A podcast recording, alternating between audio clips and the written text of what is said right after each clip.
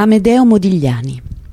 Nell'assonanza fonetica con il soprannome francese di Modi, Amedeo Modigliani incarna la figura dell'artista Modi, maledetto, costantemente alla ricerca di un'irraggiungibile forma espressiva soddisfacente.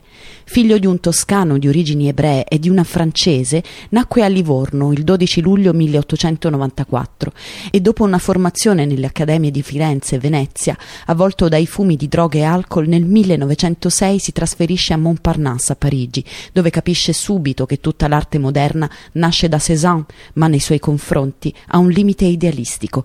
Per Modi, alla chiara intelligenza della verità, non si giunge con l'intelletto, ma col sentimento.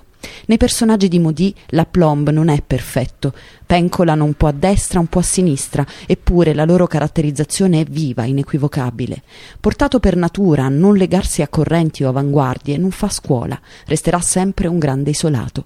Muore a Parigi il 24 gennaio 1920, a soli 36 anni, seguito il giorno dopo dalla moglie Jean che, disperata, si lancia dal terzo piano di casa. Maudit e Jeanne sono sepolti nel cimitero monumentale parigino del Père Lachaise.